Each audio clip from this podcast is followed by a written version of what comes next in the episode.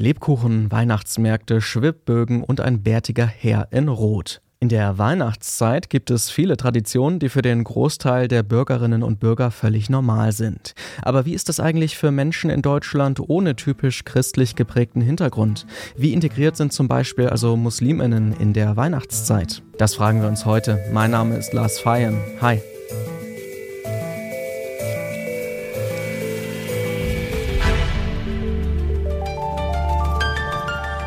Zurück zum Thema.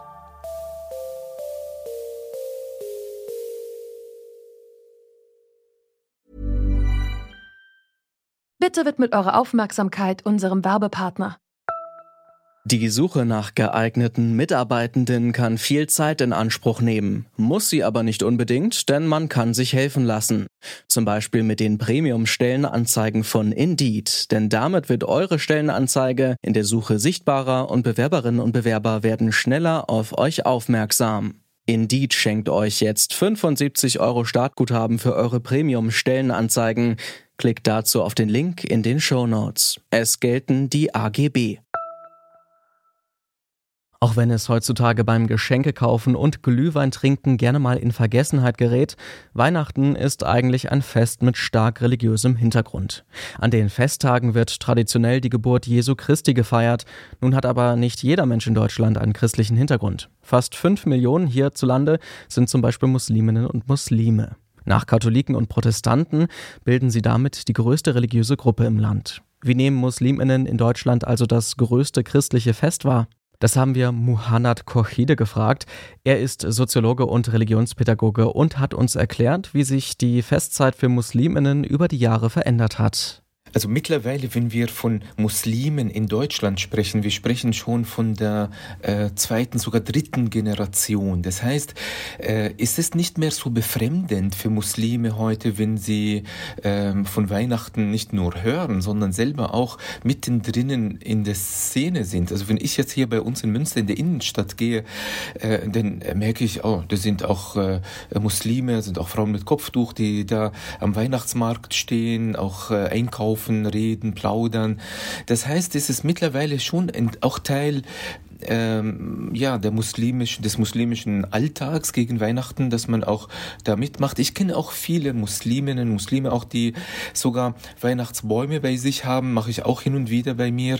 Ähm, einfach so, vor allem diejenigen, die Kinder haben, die Schulkinder haben, weil in der Schule sind sie ja konfrontiert mit dem Thema Weihnachten, mit Thema Geschenken und äh, viele Eltern wollen nicht, dass die Kinder das Gefühl haben, wir werden benachteiligt. Alle anderen in der Klasse reden über Weihnachten, feiern und werden beschenkt und wir aber nicht. Äh, und deshalb kenne ich das von vielen muslimischen Eltern, die sie einfach äh, das einfach für sich machen, indem sie sagen, ja, wir Muslime glauben auch an Jesus, ist für uns äh, eine wichtige Figur im Islam und wir feiern jetzt gerade den Geburtstag von Jesus und würdigen das und deshalb sehen wir auch religiös kein Problem damit, dass wir jetzt Weihnachten ähm, auch mitfeiern.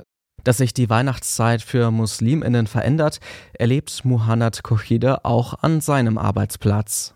Man kann sagen ja, dass auch Muslime mittlerweile äh, nicht, also Weihnachten nicht als eine Erfahrung oder Feier des äh, anderen so sehen, sondern das ist auch etwas, was mit uns zu tun hat, auch mit unserer äh, Identität. Ich fand es so interessant, vor einem Monat äh, bei uns am Zentrum für Islamische Theologie, da sind ja alle muslimische Kolleginnen und Kollegen, die alle darauf bestanden sind, ja, alle, alle Fakultäten, alle Institute machen Weihnachtsfeiern, wir nicht, aber wir wollen doch eins. Und da haben wir uns geeinigt, jetzt am 21. 18 Uhr treffen wir uns alle und machen sowas wie eine muslimische Rezeption so der, äh, von Weihnachtsfeiern. Also die, das, es, es gibt eine Entwicklung, die darf man nicht nicht aus den Augen verlieren.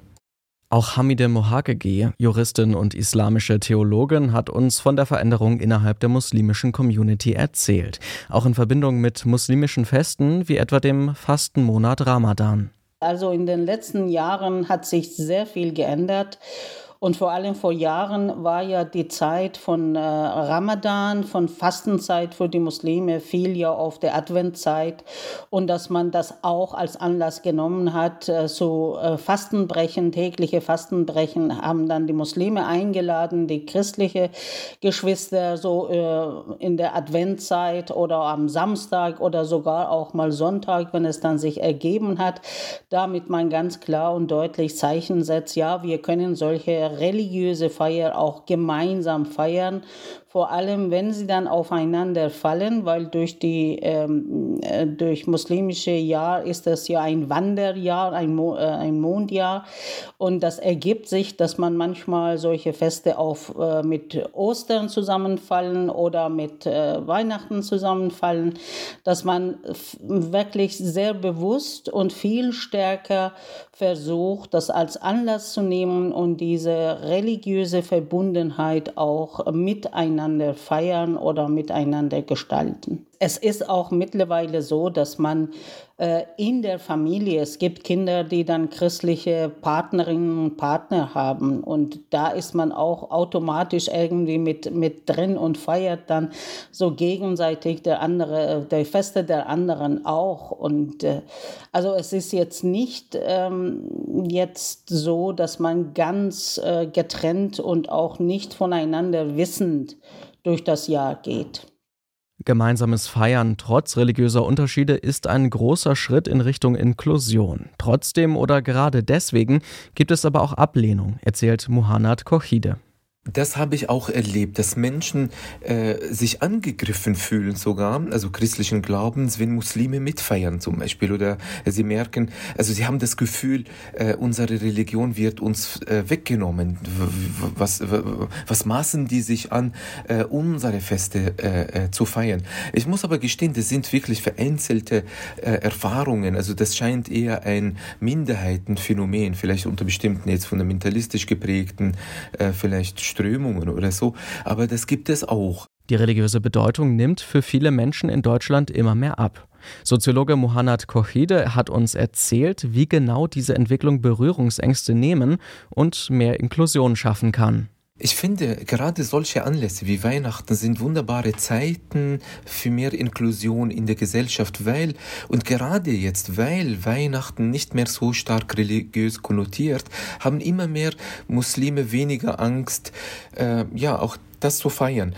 Vor allem, wenn es um die Kinder geht. Viele Eltern haben Angst vor Identitätsverlust. Auch wenn unsere Kinder jetzt anfangen, Weihnachten zu feiern, dann verlieren sie ihre islamische Identität oder die werden dann zu Christen. Aber dadurch, dass das, diese Feierlichkeit und überhaupt Weihnachten immer weniger religiös konnotiert wird, haben äh, die Eltern ja nicht mehr so äh, Bedenken. Es gibt welche natürlich, die weiterhin Bedenken haben, aber die Tendenz geht in Richtung, dass immer mehr Eltern entspannt damit umgehen und meinen, ja, das ist äh, gut so, dass wir alle gemeinsam auch äh, feiern. Ich kenne viele auch muslimische äh, Eltern, Mütter, die gerne backen, gerade jetzt spezielle Weihnachts-, also äh. Ich finde es immer faszinierend, auch bei uns, äh, wenn äh, Kolleginnen und Kollegen muslimischen Glaubens zu Weihnachten auch mit äh, äh Gebäck kommen, die selber äh, gebacken haben, Weihnachtsgebäck äh, und gratulieren auch Muslime untereinander, auch zumindest, wenn man sich besinnliche Tage äh, auch wünscht. Also das, das führt schon zu einer gewissen Inklusion. Auf der anderen Seite habe ich, kenne ich auch Stimmen in der Islamisch, die sagen, ja, aber warum feiern wir nicht auch Ramadanfest auch gemeinsam? Die, die feiern ja nicht alle äh, mit, nur wenn wir sie einladen, in Ramadan oder so kommen, ähm, so elitär Politiker oder so zu Veranstaltungen, aber das in der Mehrheitsgesellschaft unsere muslimische Feste auch als Feste aller betrachtet werden, äh, ist nicht der Fall.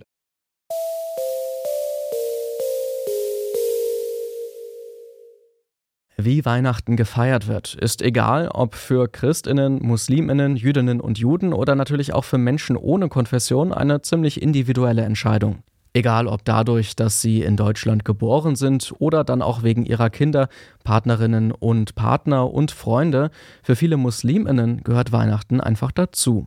Inklusion entsteht dadurch auf natürliche Weise. Trotzdem wünschen sich viele Musliminnen mehr Akzeptanz für islamische Feste, denn auch der gegenseitige Respekt für die jeweiligen Traditionen ist ein wichtiger Schritt in Richtung einer Gesellschaft, die alle Gruppen einbinden kann. Und das war's von uns für heute. Chef vom Dienst war Toni Mese und mein Name ist Lars Feyen. Ich sag Tschüss und bis zum nächsten Mal. Zurück zum Thema vom Podcast Radio Detektor FM.